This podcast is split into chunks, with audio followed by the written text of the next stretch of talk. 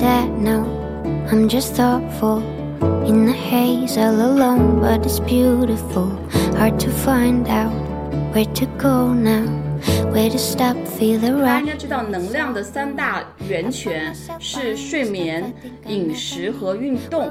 九九六是会非常大的影响你的睡眠，破坏你的睡眠质量。其实我们睡不饱、睡不好的时候，你自己知道你那个状态的，非常的 down。It's hard to breathe. 其实睡眠，我们每个人的睡眠不只是我们自己的事情。嗯，当你睡不好的时候，其实你会影响你你周围的人，比如说协作性啊等等。That I can't sleep, my mind's running free. I dive too deep. 其实你有你自己的这个内脏的休息的时间，而且我觉得肝脏排毒本身就是一个错误的说法吧，就是一个伪科学。对，Sleep, my mind's running free. I dive too deep, it's colder to me. Yeah, all I need is inside of me. I try to 今天大家都做什么了 in 呀 the dark. 今天其实这个风沙天过去了，天气特别好。嗯，我今天其实心情特别好，我今天真的，我今天特别，我特别想去约会，我觉得特别适合去去去约会，结果回来工作，结果来工作了，工作也是一种约会。只能跟你约会了。还有跟我们游心的社群的朋友们，对吧？我们说好了，就是每周二一次云约会，嗯，柏拉图之恋，因为不是每个人都能每天来我们书店，对。甚至有些朋友一直看我们的直播，他在外地，嗯，都没法来我们书店，嗯，但是呢，我们可以借每周二的晚上这个时间，一小时的陪伴，一小时的约会，然后让这个柏拉图之恋，嗯，超过肉体之恋。嗯，不知道咱们的口号是什么来着？咱们的口号是啊，我是上我我是上半句，又没搭配好，我是上半句。哎。对，深夜书店专治各种焦虑。每周二晚帮你解决一个问题。对对对，哎但是以后可能还会变这个 slogan。对啊，对对总之其实我们还是希望能够解决现代人的一些焦虑呀、迷茫啊、困惑的这样的问题，然后希望每个人都能够开心快乐的生活、工作。对，嗯有一些问题可能是你意识到比较严重，是巨大的焦虑，然后我们会帮你解决。嗯，有一些问题可能你没有意识到它是一个很大的问题或者焦虑，我们也会把这些问题拿出来跟大家讲一讲。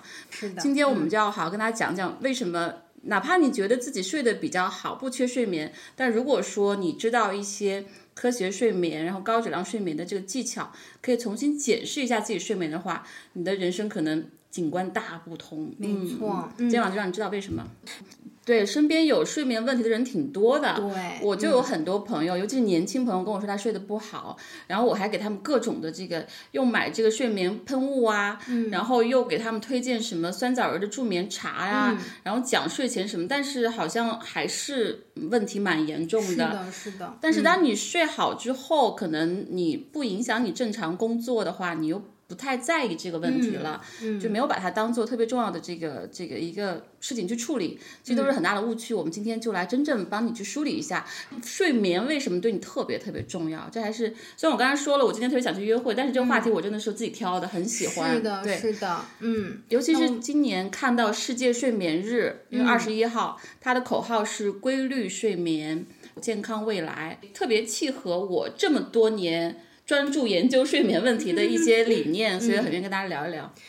那我们就一点点来说吧。对，那之前也有一个调查显示啊，在中国城市层级越高，它的这个睡眠的整体的状况和睡眠指数的得分就越低。嗯嗯，像是北京啊，它是加班率最高的城市；上海呢是平均睡眠时间最少的城市。上海哦，对，而深圳呢？深圳吗？嗯，深圳它是最爱在车里面睡觉的一个城市，就是很多人其可能不好，对对，都非常不好。其实北上广深三个已经占了，我觉得广州可能也情况好不到哪儿去啊。相反，一些呃小城镇呀，然后像农村地区，他们的这个睡眠指数是比较高的、啊。还有就是影响中国人睡眠的十大因素，其中呢，情绪问题、家庭关系和这个突发事件。啊是占比重最大的。就特别 make sense 啊！你情绪特别极端的时候，特别兴奋或者特别悲伤、愤怒的时候，都会睡不好。然后你家庭有有吵架啊等等，那肯定是会影响。对对，还有一些突发事件，比如说去年的这个疫情，对对对，也是疫情的这个爆发。所以我们其实今天也总结了三个关于睡眠的关键词，分别就是睡眠规律和年轻人。然后我们会逐一的为大家解答啊。第一个词就是睡眠。对，而且这三个关键词当中都包含着一些关于睡眠的巨大的误区，我们也会帮大家一起拆解。最后的部分会给大家一些 tips，你怎么样去调整你的睡眠？嗯，那明霞姐就给我们解释一下“睡眠”这个词为什么它是一个关键词。对，先从睡眠说起，因为我们知道，大家应该知道，能量的三大源泉是睡眠、饮食和运动。嗯，但是在这三大能量源泉里面，睡眠首当其冲排第一。为什么呢？是因为就是睡眠是你整个身体机制的一个整体的修复，就像充电一样吧。然后运动跟饮食是辅助，所以睡眠是一个特别核心的，把你整个的这个身体从精神到肉体到肌肉，然后到大脑等等。都去嗯整合跟修复的一个一个功能，所以睡眠其实比其他两者都要重要。你睡眠好的话，你不会暴饮暴食；你睡眠好的话，你的运动表现会更好。嗯，所以那个反倒是那那二者对于这个睡眠的反作用没有那么大，所以睡眠特别核心。而且我再举一个正面例子，就是我们前面坐在镜头外的这个 C O O。我们的一丹，他经常吃垃圾食品，然后不整点吃饭。他经常一一大包威化饼或者两个包子就是午餐，不正点吃，他也不运动，是吧？对。但是他参加我们健身的。对对对，但是他状态非常好。为什么？他说他特能睡觉，他睡眠非常好。嗯。就睡眠是一个特别好的调节机制，基本上你不会说严重的影响你的认知啊等等。所以睡眠是核心，大家一定要记住这个能量的三角，睡眠非常非常的核心。但是特别。可怕的是，我们现代人在生活中、工作中，首先就会剥夺和这个去削减睡眠。当你工作跟这个睡眠有冲突啊，或者说你情绪不好啊，或者说那个。某个阶段你有什么样的需求或者等等，其实睡眠是被我们最忽视和最剥夺的部分，睡眠就成为一个嗯蛮大的问题。我这里还有一个数据，就是当代的那个成年人有百发达国家三分之二的成年人睡眠是不足的，睡眠不足之后就导致睡眠障碍等等。嗯，除了刚才的问题，其实我们自己还梳理出来九九六。九九六是会非常大的影响你的睡眠，破坏你的睡眠质量。嗯，还有电子设备的干扰，对，还有压力等等，焦虑等等。所以这个我们还有身边收集了很多特别奇葩的这个。睡眠障碍的例子，一萌有个特别精彩的例子分享一下。对，是我前无法想象前老板的一个例子，我不知道他现在有没有看直播啊？希望他不要看。对他就是因为工作压力特别大，然后所以他为了公司啊，然后这个工作上呀，包括金钱上有很大的这个压力。对，所以他就是没有办法，他正常的话就没有办法正常入睡，他每天都必须要喝某某一款。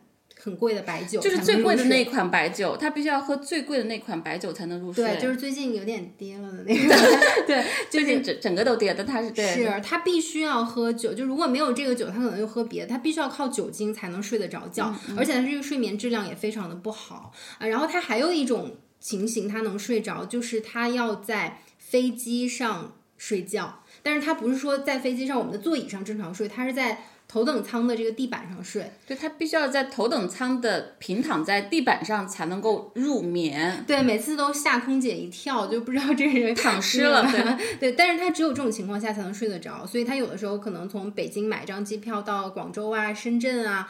睡几个小时，到了机场之后再买一张回程票，然后再睡过来。他只有这种情况下才能睡得着。对，这个梁朝伟打飞的去巴黎喂鸽子是一个很浪漫的行为。你这老板就是要要喝某不要喝某款 要喝某款白酒，还要去这个这个飞机的头等舱睡。对对对，是一个。真的是蛮消耗，成本巨高，而且也未必就睡多好，只只是帮他入眠而已。对他只是能睡得着。对我有，我有另外一个朋友是一个女的创业者，她确实是也是创业压力很大，然后她其实一直在在在运动，在跑步，跑的还蛮多，但她就是一直在。在发胖，真的后来就变得很胖很胖。嗯，他就说他不管怎么跑步，怎么节食，他都会无止境的胖，其实身体非常的不适。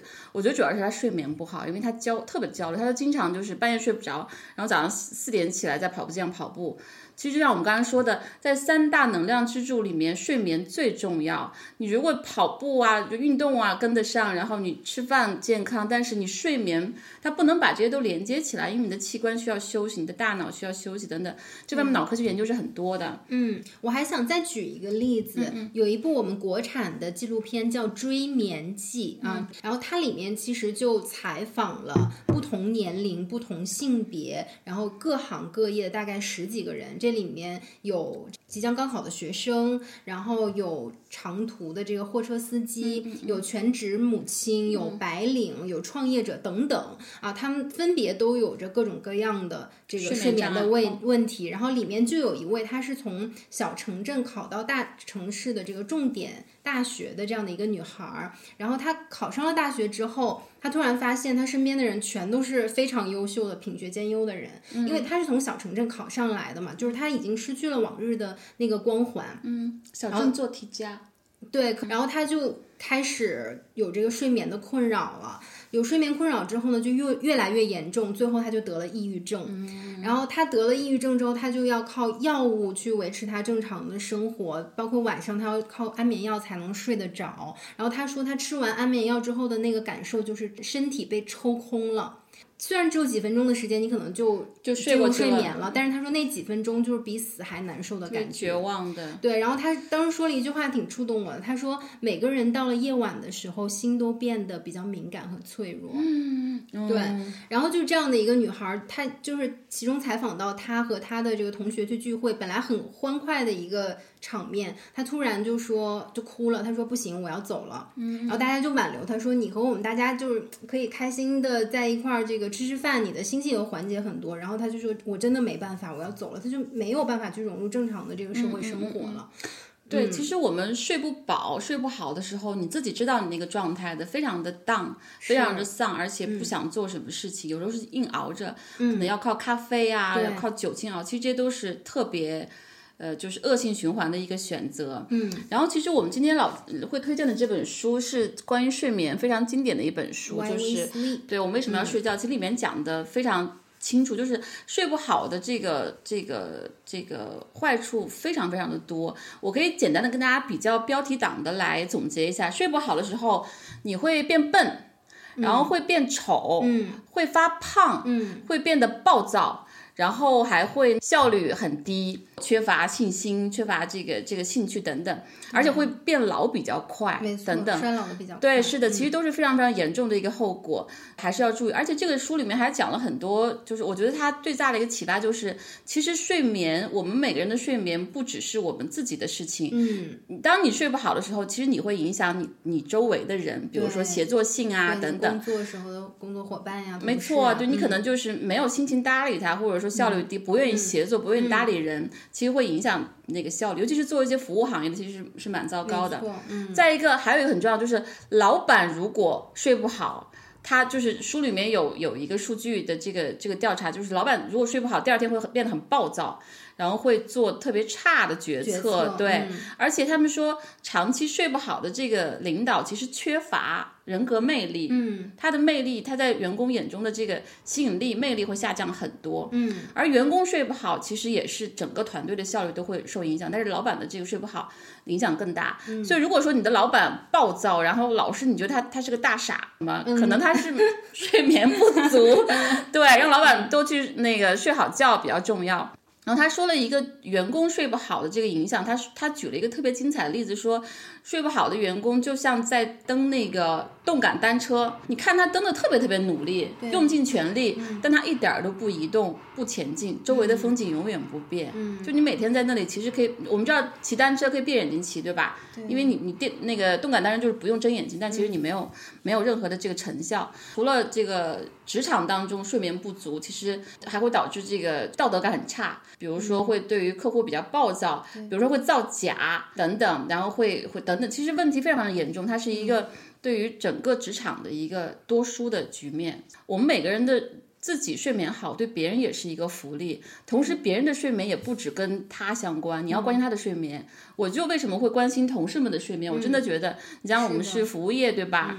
还是蛮需要每个人每天像小太阳一样又开心，然后又明媚又精力充沛。就是团队里面每个人睡眠状况我还蛮关心的。对，今天早上来我们那个小新咖啡师，他说明佳姐，我今天早上去健身了。我说哦，你好棒，你这么这么优秀，你几点去？他说那个我五点，我四点多醒来，五点去健身。我说你这也太早了。我说你几点睡啊？他说那个十一二点吧。我说那还行啊。我说你现在睡眠好吗？他说我吃了三粒褪黑素。哦，我一听我就吓坏了，就是量还是很大。对你睡眠不好，用三粒褪黑素去助眠，然后早上五点钟起来，其实是非常非常伤害身体的，这不是一个好的选择。就是，当然我们后面会说，嗯，那个这种助眠药对身体的伤害，然后年轻人为什么不能这样子去去消耗自己的身体？啊，再补充的一点，还有一些职业，就是刚才说妈妈睡不好，对，它会影响，它会导致抑郁。还有一个就是司机。真的就是我最近有一个比较好的朋友，他是神州专车的这个司机，他最近都都那个上下班接我，他等于比我更早，比我更晚。我那天问他，我说你睡得怎么样啊？就是疲劳驾驶很可怕。他说他说他说那个哎呀，我年纪大了，我不用睡那么多。其实这是很大很大的误区，对。所以一定要睡够，然后保证自己那个不是疲劳驾驶，因为疲劳驾驶导致的车祸非常非常多。你要自己安全，让别人安全。是的，对。所以其实对我们说这么多，第一趴睡眠就是大家一定要重视，知道这个能量三大源泉的这个睡眠、饮食、运动，睡眠最重要，千万不能不能忽视。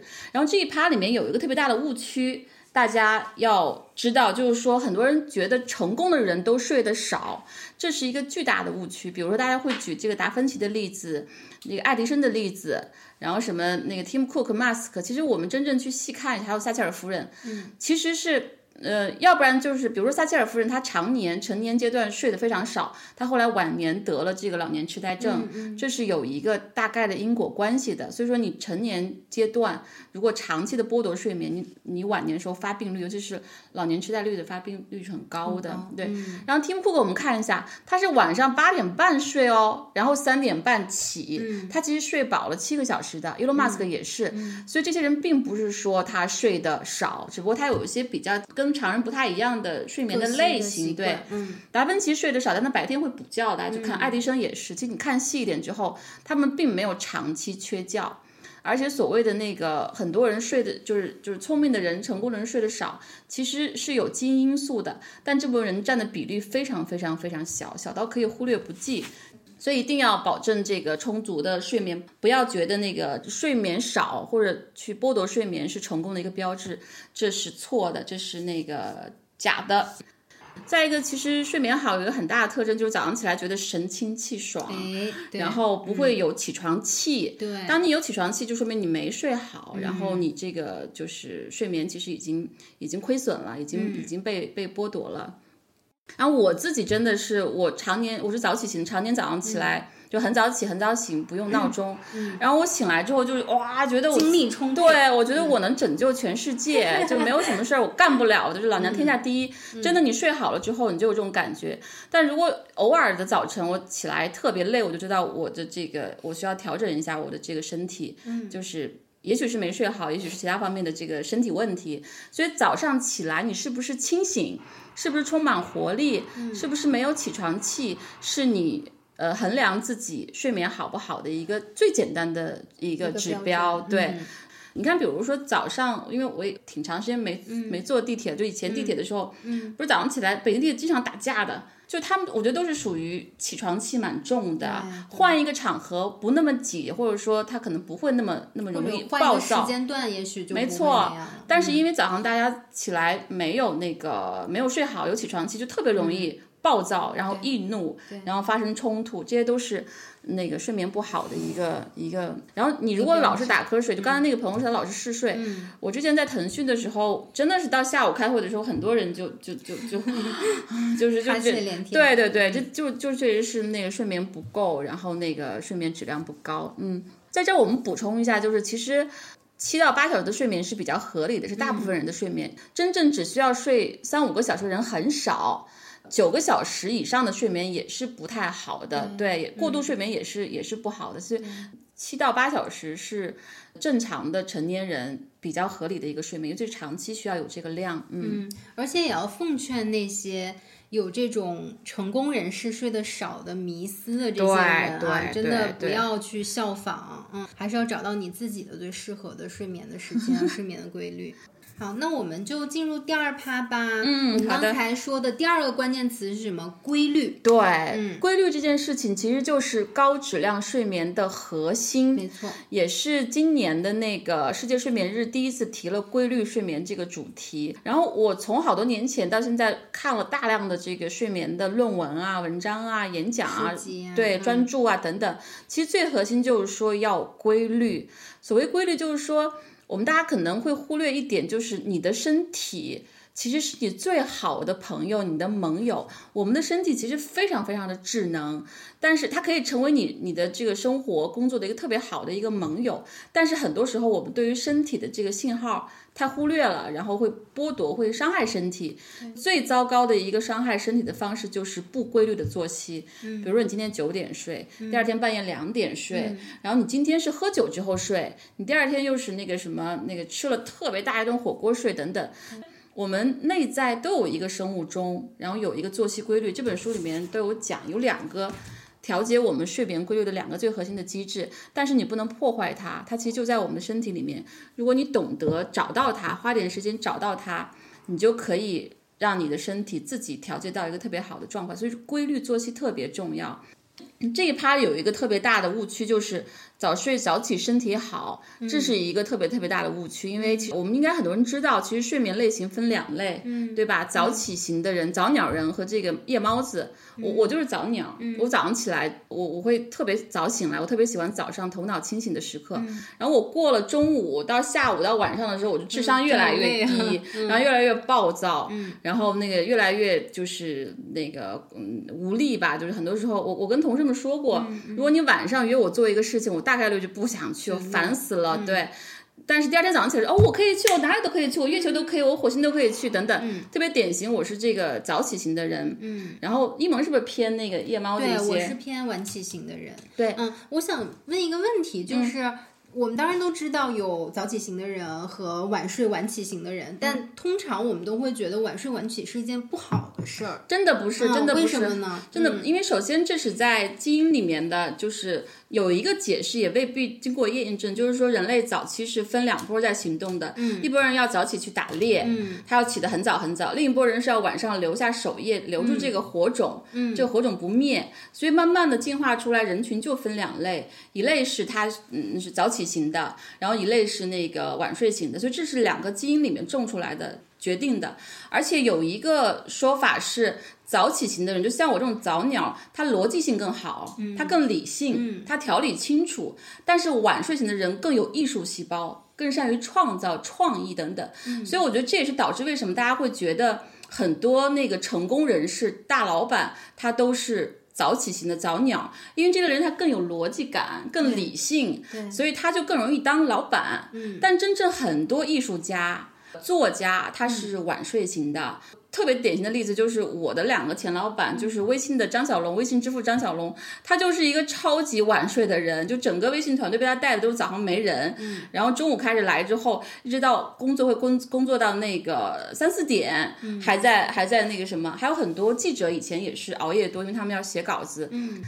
夜猫子是创意型人才，但我也是。我们编导也是，我们柴萌也是。他说他早上九十点就是属于那个没睡醒。他这个书里面描绘了一种，就是说你你的大脑其实在睡眠，但你的身体已经已经在活动了，因为你必须要起床。但其实你这时候你的大脑还在睡眠状态。这个时候其实首先你是是懵的，你听课也听不进去，然后你开车可能会出车祸，然后你可能跟别人这个沟通时候完全得不到对方的信息等等。然后到晚上到十一二点，别人都睡了，哇，他的灵感也来了，好多好多想法，然后开始创作啊，开始有各种各样的这个奇思妙想出来。这真的是两类人，他就是基因不同，分工不同。那个没有一类人更优越等等。嗯，如果你是晚睡型的夜猫子，说明你是一个创意型人才。除了小龙之外，Pony 也是，马化腾也是。对他经常是那个两点钟还在打游戏，可能忙完一天了，打场游戏。谁？还有他有一次说，对他有一次说他他十二点忙完。之后回酒店，还在跑步机上跑十公里。他那时候他还是他非常就状态非常好的时候，我到晚上八九点我就已经需要喝杯酒来那个什么舒缓一下，就每周二晚上就直播是我智商挺低的时候，已经很好对了。对，其实我早上的时候就觉得自己特别特别特别强大。我们下次来一个特别版，早上五点直播，直播你起床，那这有人看吗？对，但我我感觉好像夜猫子，我可以不睡，不睡看。感觉夜猫子比较多。其实我也是这种啊，我也是晚起晚睡晚起型的。我到了晚上就有无数个想法，然后就有无数个 idea。我所有的播客都是晚上十点以后录对。对对对，说明你真的是创意型人才。嗯，我就可能创意少一点，但是我的这你个创意也很多呀，但你也非常理性。对，相比较、嗯对相比较你们，我的创意可能就少很多，但是可能相比较你们，我的理性逻辑感可能就会好一些，真的是差异。我觉得最好的团队是搭配起来。嗯，其实我们这个社会对于那个晚起型夜猫子的人是非常不友好的。嗯没错嗯，他他大量的因为老板偏。早鸟多，嗯所以而且我们有一个大概的以前工厂工业化时代这样，对对对，就变成了这样子，把所有的人一刀切的一个这个工作作息，其实是对夜猫子是非常不友好的，而且其实也是一个多输。是吧？他对于职场啊，对于创意也也也是不是很好。昨天早上我发了一个朋友圈，我说那个就大概意思就是早起感觉真好啊，早起人都都都温柔又善良。我觉得主要是因为我心情很好啊。然后就有一个朋友说那个。因为他们早上起来的人都是不能有起床气的人，比如说，其实不是，其实早起的人他没有起床气的人，就说明他他就是早起型的，而且他睡得蛮好的。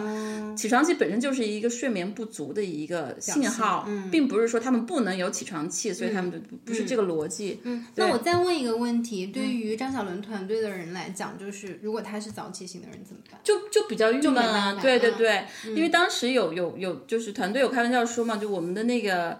CEO 就是 Pony 马化腾，他是晚睡型的，然后我们的执行总裁 Martin，、他是早起型的，所以就是 Pony 两点三点的时候还在发邮件，讨论讨论业务产品，然后。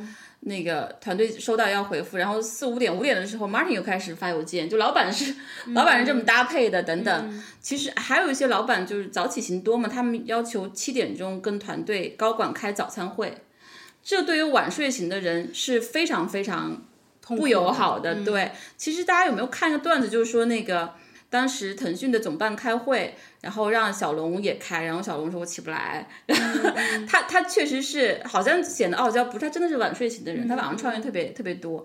我们能够享受到微信的很多特别妙的功能，特别舒适一个体验，不是小龙早上九点的办公室想出来，是他跟他团队真的是夜夜。去脑爆啊、思考啊、深度思考这么来的，所以我们对于夜猫子型的人、创意型的人要更友好，对，而且你自己知道你的类型之后，可以多找一些能够匹配你的这个睡眠类型的一些工作，嗯，所以早睡早起、晚睡晚起都不是问题，对，你知道你的类型，同时规律作息，就是我长期就是两晚上两点睡。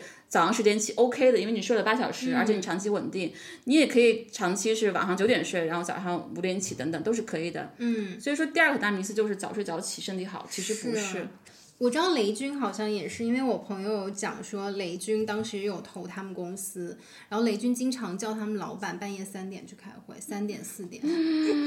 那像我这种就是，对对对对，其实是你已应该经起了那时候。对我刚起我五点起，对，我对对，其实是不是不太不太那个什么的，嗯，就是其实效率很低啦，效率很低，然后你那个创意又出不来。那个成果也不好，其实完全没有必要。对、我们还是因为目标导向嘛，你要目标那个实现，其实去让每个人发挥自己最大的这个才华就好了。我虽然早起的人，我不喜欢别人早起，因为我喜欢一个安静安静的早晨。再一个，所以我以前开会都安排早会都安排在十点，嗯，就我自己十点钟还是还是很很很舒适，而且我已经、我已经工作生活了五小时。同时团队里面晚起的人，他到十点钟基本上也 OK 了，他的起床气也没了，他也清醒了，这时候效率是最高的，他就可以相对顾及到早起和夜猫子的人，所以我觉得。早例会十点钟是比较好的，千万别七点八点，对于团队的这个夜猫子是非常不公平的，而且对团队效率也不好。还有另外一个迷思，就是在夜晚的时候，这是中医讲的，在夜间的时候，各个器官都有自己排毒的时间。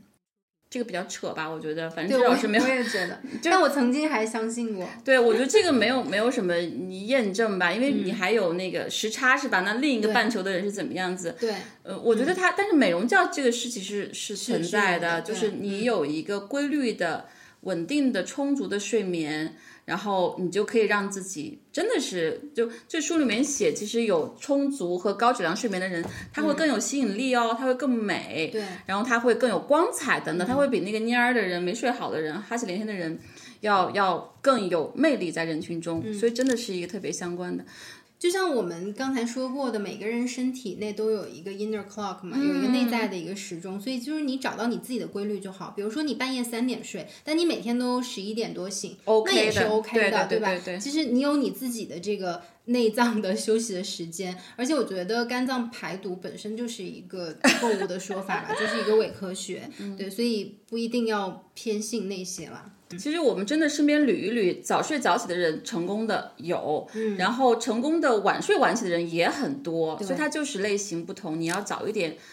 这个明确你的类型，然后找找到匹配你这个睡眠类型的工作就很好。所以这一趴最后最后想给大家的一个建议就是，我说了，就是身体是灵魂的庙宇，身体可以是我们每个人最亲密的伙伴和盟友，所以你要确保让自己有充足的睡眠、规律的睡眠，然后你的身体真的会去调整好你最好的状态。所以我当年那篇文章，他叫他说那个 get yourself enough sleep, then your body will do the rest，就是你让你自己就保证充足睡眠就好了，然后你的身体会做它该做的事情。对你的气色呀、你的记忆力啊、你的认知啊等等，它都会调到一个比较好的状态。但如果说你没睡好，嗯，那你的身体会会收不到信号，它没办法帮你。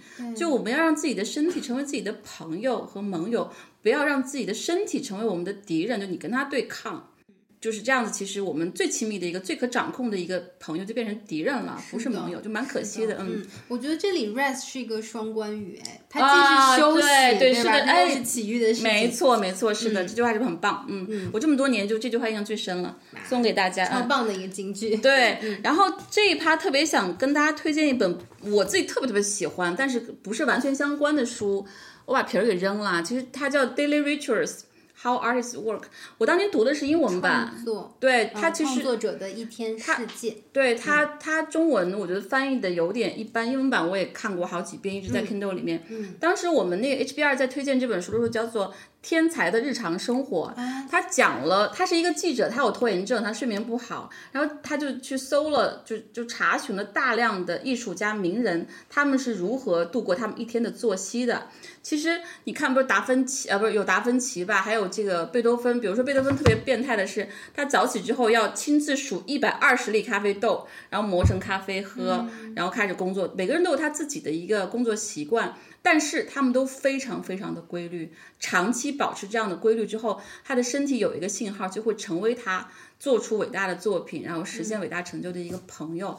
所以这本书其实特别好看，每个就一小一小篇。如果有你喜欢的作者、作家、艺术家，你就可以专门看了一眼。也有很多政治家等等，我觉得是一个真正解释了规律有多重要的一本书。所以我们今天第二个词、特别想推荐这本书，我觉得常非常好看。HBR 的那个翻译更好，对对对，更想读没错，对，其实就很精彩。后来我看到中文版出了之后，翻译成这个德行就就比较遗憾。但我现在还是时常会翻一下，还是蛮好看的一本一本书。对，让我用一句话去概括这本书，就是天才是如何创造出伟大的成就的。两个因素，一个是规律的生活，一个是复杂的性格。对，他们的性格都雌雄同体，然后性格非常的饱满跟丰富。这就不说了，反正这本书很推荐了，而且也是一本被中文名那个耽误的耽误的一个，对，也是被忽略的一本小书，推荐给大家看。英文版也很好看，就就很很很短。好的，那我们已经说了两个关键词了，睡眠和规律。感觉大脑没睡醒，但总被尿憋醒？这个这个太这种情况，这个太实际了，真的嗯睡前少喝水，因为你的睡眠破碎，其实就是你让尿就是打破了你的这个 这个睡眠周期。我们知道是九十分钟一个睡眠周期嘛，其实你中间就会比较轻的醒来，但如果你被尿憋醒。就会比较麻烦。但真的很难，因为你有时候晚饭吃的很咸，你就很难。所以晚饭不要吃很咸哦。对，是的。这本书里面讲，你晚饭不要吃太饱，也不能不吃，就不能太饿，也不能太饱，然后不要太咸，不要喝太多水。我当时的情况是，如果说我晚上。嗯，比较咸、比较渴的话，我会吃黄瓜跟西红柿，既补充水分，又不会说半夜被尿 憋醒。对，半夜被尿憋醒实在太痛苦了，因为我是一个睡觉很轻，醒来就睡不着的人。嗯。然后这个时候，但是和家人的作息不一样哦，这个特别特别重要。其实我我当年真的年轻的时候，很年轻的时候，这个睡眠被破坏，就是因为我当时的男朋友他是上晚班的。嗯。他每天回来就一两点，而且还还不困，然后他就会翻报纸啊，然后跟我聊天啊，然后我就也睡得很晚。后来整个我的睡眠规律打破之后，然后那段时间所有人见我都说：“你看怎么脸色这么糟糕？”嗯，因为你是早起醒的。对对对，是的，就是其实是。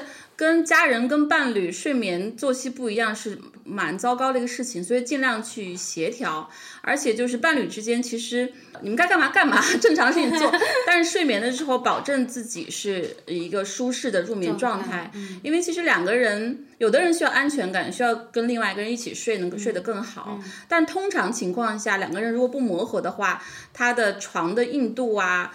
枕头的形状啊，然后他们睡的姿势啊，打呼都会影响你的睡眠，所以呃，真的是可以，如果说可以考虑的话，如果嗯那个不一样的类型是可以分开睡的，就睡眠保证。尤其是如果你第二天有重要的工作，或者你这段时间有一个特别艰难的任务，需要大量的这个脑力挑战。跟体力的话，还是要先确保睡眠。那你明天是周末啊，你们今晚闹腾闹腾，然后都没关系。对，让我想到了那个《欲望都市》里面，Samantha 她交了一个男朋友，就不是 Samantha，那个 Miranda，嗯就后来她结婚，就是她的老公，当时他们谈恋爱的时候也是，因为他是一个律师，他正常上班，然后她那个男朋友是一个 bartender，就是他是下半夜才上班的，对对对，就很痛苦两个人。对对对对，其实这个要要协调。那个睡眠类型、睡眠作息不一样，会蛮影响的。那我们就进入第三个关键词。对，哎，最后我要说这个词，就年轻人。为什么？先说一下年轻人。对我对年轻人有个定义啊，就是十六岁到六十岁。对，如果你看过《百岁人生》那本书，你就不会。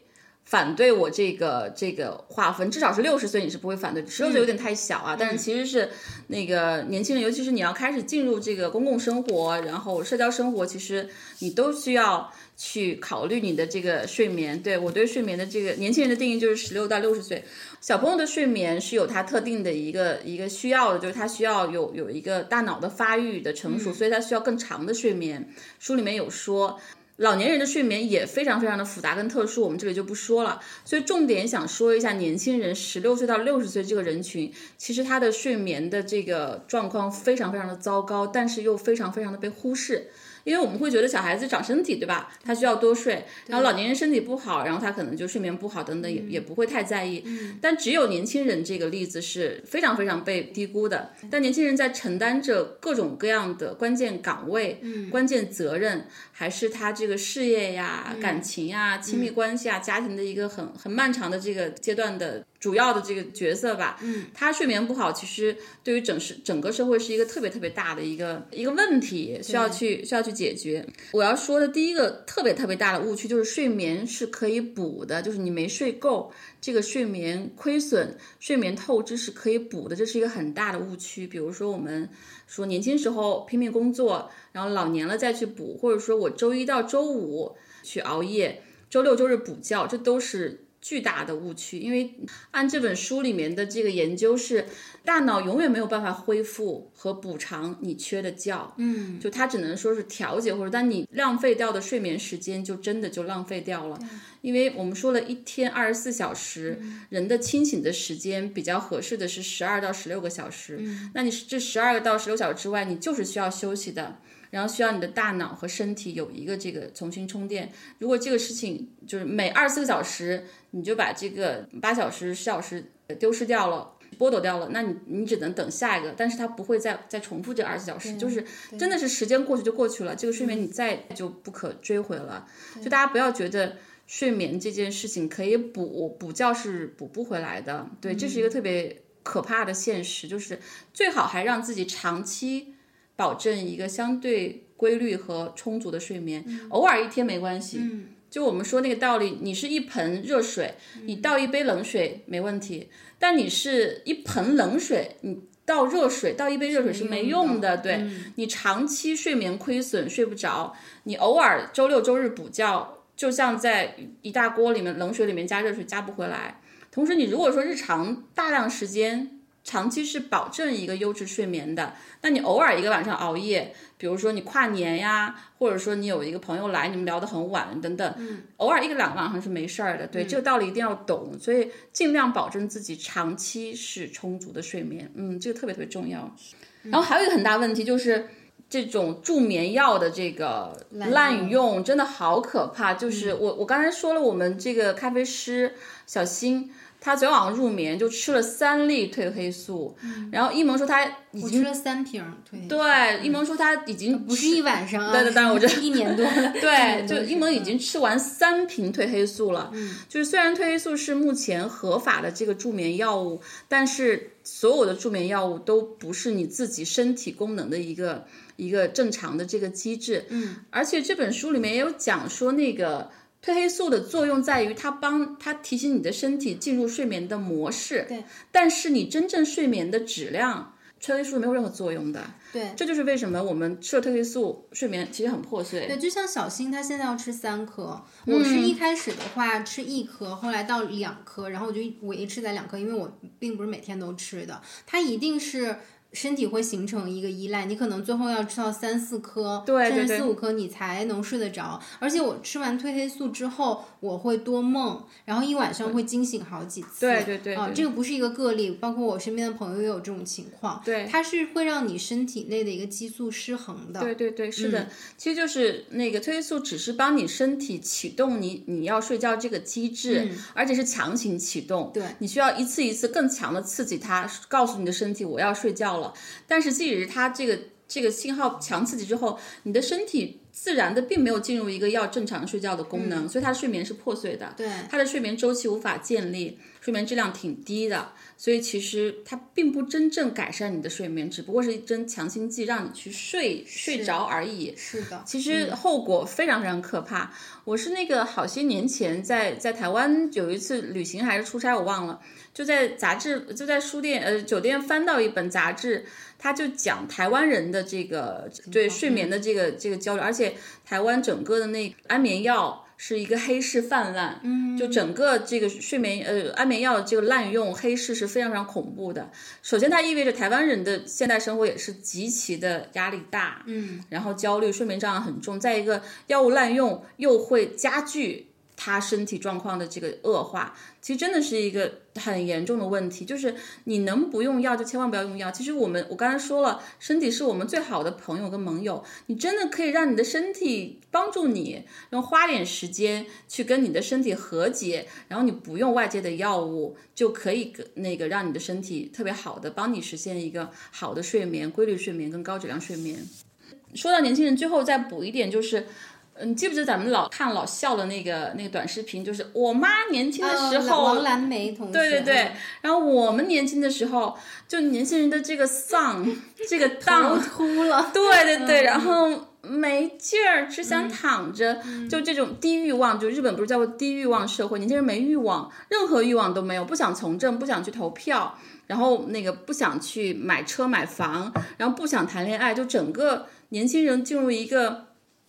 低欲望的这个这个状态，其实我觉得都跟他睡眠不足、有睡眠障碍有关系。嗯，因为我就说我的状态，就我睡好之后，哇，觉得就老子老娘天下第一，能拯救全世界，就那种嗯乐观积极。还有特别强大的感觉，是你睡好了之后、睡饱了之后给你的。但如果你没睡好，你在没睡饱的情况下起床，就会有起床气。如果长期一如既往的话，你整个身体机能、你的记忆力、你的创造力，然后还有你的这个体力，都会大打折扣。积累下来，你有那么多的睡眠的债没还或者还不起，其实整个人就会持续性的 down 和丧，你会特特别的。灰暗，然后却特别的没没劲儿、没力气，而且对自己没有信心，是的，是的，还会有迷茫，然后还有很多会有抑郁症和焦虑症，其实都是有有有因果关系的。就是我老说那个谁的青春不迷茫啊，就是我当时有很多年轻的同事就跟我说，他不知道自己要什么，嗯，他不知道自己要做什么，他没有什么喜欢的，也没有什么讨厌的，然后他不知道该该怎么办。我每次遇到这种同事，我都跟他说，当你不知道自己要做什么时候，就去做那些绝对正确的事情。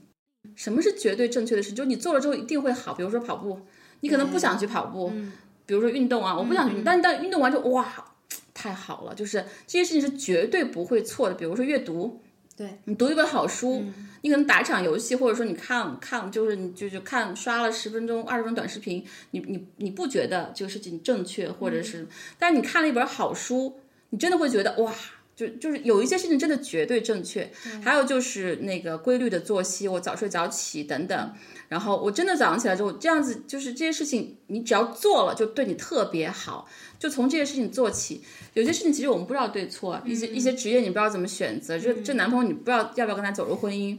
但有些事情真的是绝对正确，就去做这些，从这些绝对正确的事情做起。比如说这个规律作息、健康饮食，然后那个运动、阅读、跟你喜欢的人在一起等等。嗯，就是你去从这些绝对正确的事情做起，慢慢的。你就会有力气，会有特别好的状态，然后你慢慢的会有目标，会有这个兴趣，然后会有一些欲望出来。对，所以我觉得年轻人要摆脱丧荡迷茫，真的就从这些绝对正确的事情做起，你就一定会变得呃特别特别强大和乐观，而你会找到自己的路。嗯，而且我觉得好多年轻人会觉得晚睡是一种时尚。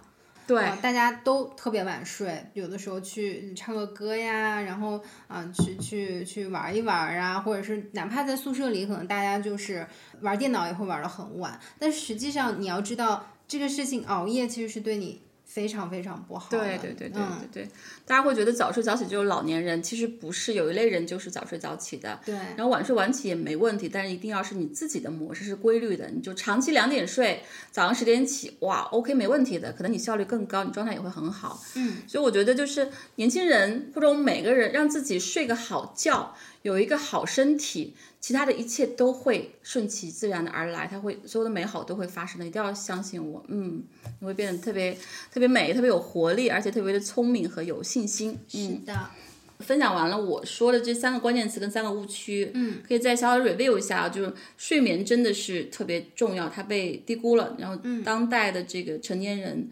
严重的睡眠不足导致大量的这个这个各种各样的问题，嗯，而且不是成功的人都少睡早起，这是很大的误区。很多成功的人也是晚睡的，而且他们睡得足够时间。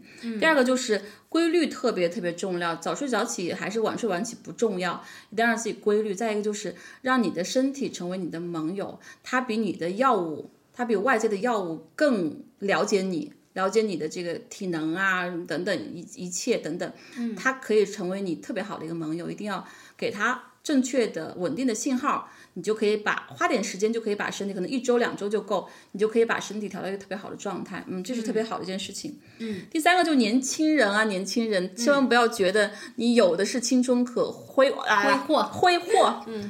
然后不要觉得你现在要奋斗，老了再补觉，其实不是的。你可能在你一一生当中，生理身体条件最好的时候，你却是一个特别糟糕的精神状态，就特别可惜。因为你老了之后，生理条件就会下降。但是你年轻的时候，当你生理条件很好的时候，让自己情绪很荡，就特别可惜。对，在你最好的时间，你不是最好的状态，这是件特别遗憾的事情。所以年轻人一定要。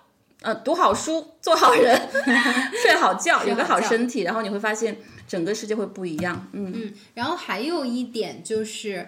我们刚才也提到了，你要了解自己是早起型的人还是晚起型的人，然后找到适合你的工作和适合你的这个时间规律对对对对，是的，是的。嗯嗯，那最后我会给大家推荐两个纪录片，一个是我刚刚说的这个啊《追眠记》，另外还有一部是来自 BBC 的纪录片，叫《Ten Things You Need to Know About Sleep》，叫睡眠时律，它里面也列了十条 tips。比较实用的，我们现在就拿起来就能用的一些助眠的一些方法。第一条就是在入睡前一个小时泡一个热水澡，嗯，或者或者冲热水浴也可以。对，因为你的身体逐渐冷下来的时候，也就是说我们身体的温度降低的时候，其实是有助于我们睡眠的，就是你会自然的会想睡觉犯困。第二点就是啊，睡眠的制定这个睡眠的限制计划。那如果你有条件的话啊，白天尽量不要在你的卧室里面。对。啊，你可以到其他的户外呀，或者是客厅啊，到其他的地方，不要让自己啊能处在一一个对。随时可以睡眠的一个环境之下啊，保证每天在同一个时间啊入睡，同一个时间起床，也就是我们刚才说的规律。规律嗯，第三点呢，就是可以适当的打盹，比如说你白天啊想睡觉的时候，最好的时间是下午两点到五点。那除了这个时间之外，你就不要打盹了，或者我们说眯不要就睡着对不要睡觉。对，哎，我我就想补充一点，其实那个，因为我们现代人用电子设备非常非常多，其实是很费眼的。包括你刷短视频，你看起来不动脑，但是我们的视觉神经其实占用我们大脑特别多的空间。视觉是视觉的这个这个使用是最消耗大脑能量的。嗯，所以有个特别特别简单的方法去恢复能量，就是闭眼。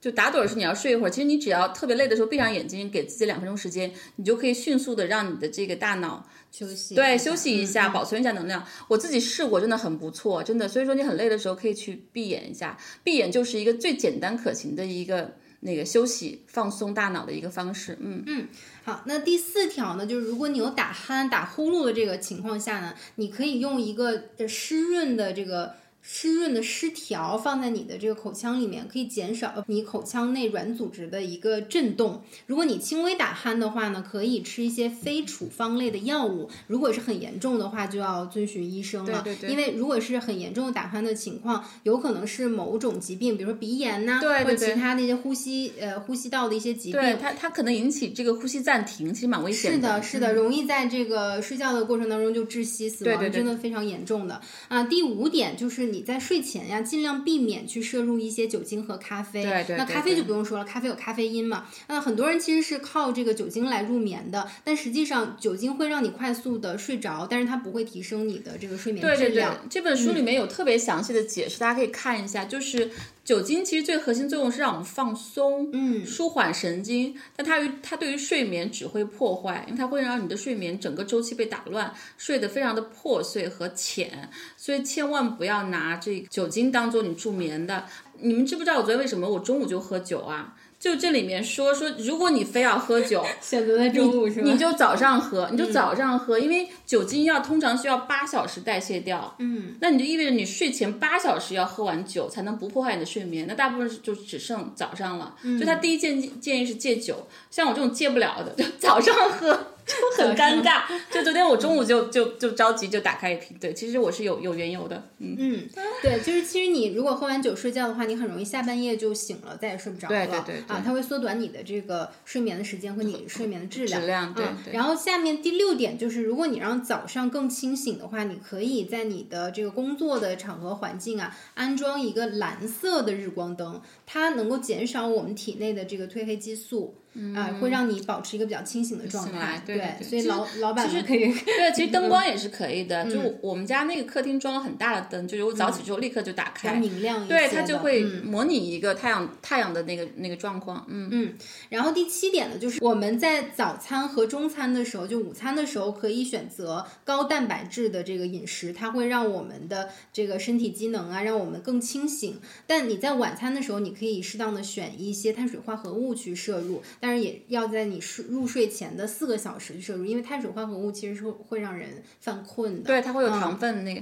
对，对其实我嗯之前的朋友就说，中午其实适合吃西餐，因为它没有那么多碳水、嗯蛋白质、蔬菜、嗯优质脂肪都有助于你下午保持清醒的。但是晚上就可以吃中餐，就面食啊对对对，是的，是的，可以吃嗯碳水，嗯。嗯，第八条就是在你调整时差的时候啊，比如说你有这个长途飞行的这种情况下呢。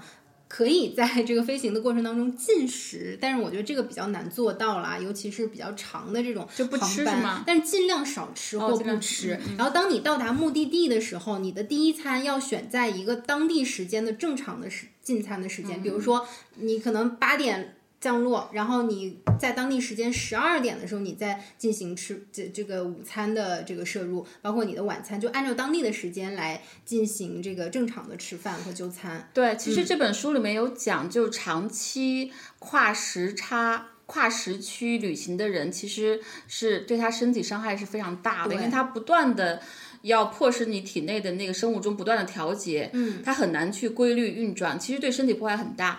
但是也有非常，因为现在国际旅行太常见了，也有很多的这个 tips 教你怎么样去。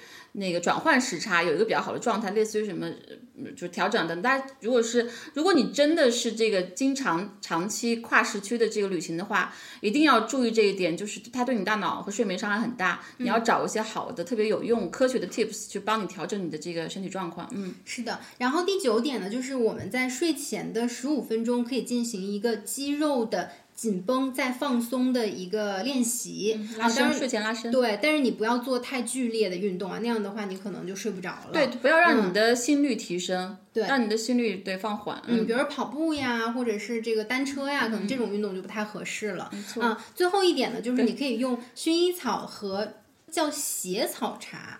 OK，血草茶，但是我不太知道这个是什么，大家可以去查一下。一个绞丝旁加个吉的加一个叶，这个血草茶去进行沏茶呀，或者是泡脚呀，也有助于你的睡眠。大概是这十点小 tips。对，其嗯实是我自己用过，因为我我出差时候睡得不太好，第一个人我嗯有一些那个助眠的精油，我就是撒在枕头上，至少是那个香气是让你很舒适跟安全的。反正这种东西也很多，大家可以查一下。就薰衣草是一个最好的这个那个有助于睡眠的一个一个一个植物。嗯，那最后我还想补充一点，就是也是我刚才推荐的那个纪录片《追眠记》里面，他有提到有一位德国的摄影师，他在中国工作生活了十年，他叫贝尔恩德哈格曼，他建立了一个网站，就叫做“睡觉的中国人”。嗯，他拍了无数在。公共空间睡觉的人，对对对有在花坛边的，有在路边的啊、然后有在这个商场里的水泥地上，甚至是有在这个卡车下睡觉的人。对，其实我们还看到很多那，我是看到就蹲在他的车旁边去吃饭的这个快递小哥，嗯他吃饭也不规律，然后真的是躺在旁边地上睡觉的，就太累了，睡眠严重不足。没错，然后他说这些人的平静，然后灵活性，还有他们的适应能力，让他非常着迷。可是我必须要说，对对对。呃，也许今天这是中国快速发展的一个原因之一，但是我还是不希望成本太高了对对对，不希望看到每个人是牺牲了自己的睡眠，牺牲了自己健康，然后达到。呃，这样的一个状态，当然这是中国社会的一个横截面了。但我们仔细去探寻一下，其实我们看到的每一个在公公共空间睡觉的人，他背后都有一段心酸又悲哀的故事。对，其实就是中国的这个高速成长，过去三十年来是以很多人的牺牲睡眠和身体为代价的。就这个书里面有句话说的很好，是说很多人为了高薪选择了少睡，但是你不知道的是，这二者是可以兼得的，其实是不用这样子这个这个二选一。另外一个就是，其实我们知道日本战后那一代人是大比例的、很高的一个过劳死的比例，他们就是为了拼命追赶，把这个一战的这个损失等等要要要补回来，拼命的做日本的这个经济建设，整整牺牲了一代人过劳死等等。然后后来对于整个日本那个职场其实影响也非常大，职场文化。嗯，然后其实本身以加班为为荣，以这个少睡多干活为荣，这个坏的榜样其实就是美国来的。因为在更早的时候，欧洲其实德鲁克也说过这样的话，他说那个之前的欧洲是只有仆人会很晚睡觉，等这个女主人女主人回来之后把她的衣服洗干净，然后其实贵族们都是悠休闲的，睡得很好的。然后现在到到现在的商业社会，都是商务人士。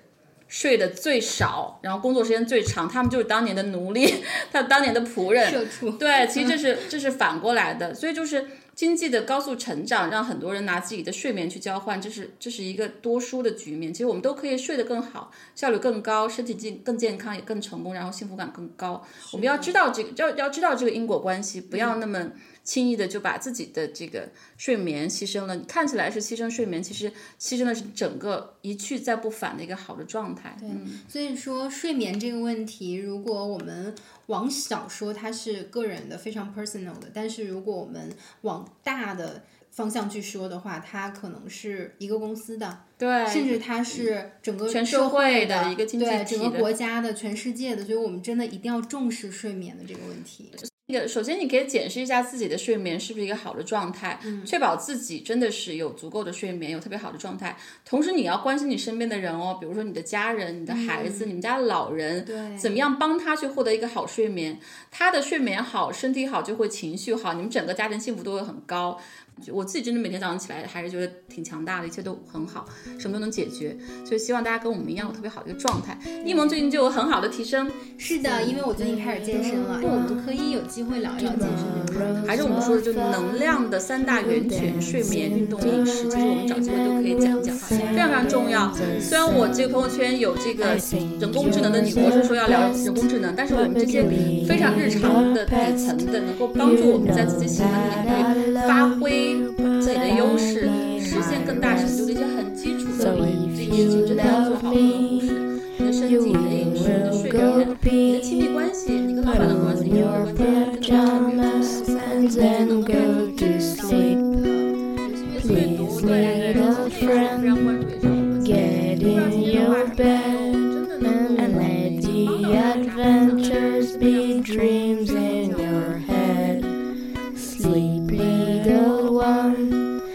Tomorrow's more fun. We'll dance in the rain and we'll sing in the sun. 新的 slogan，好累啊！涨粉俩。我很耗体力是吧？哎呀，真的，我都饿了。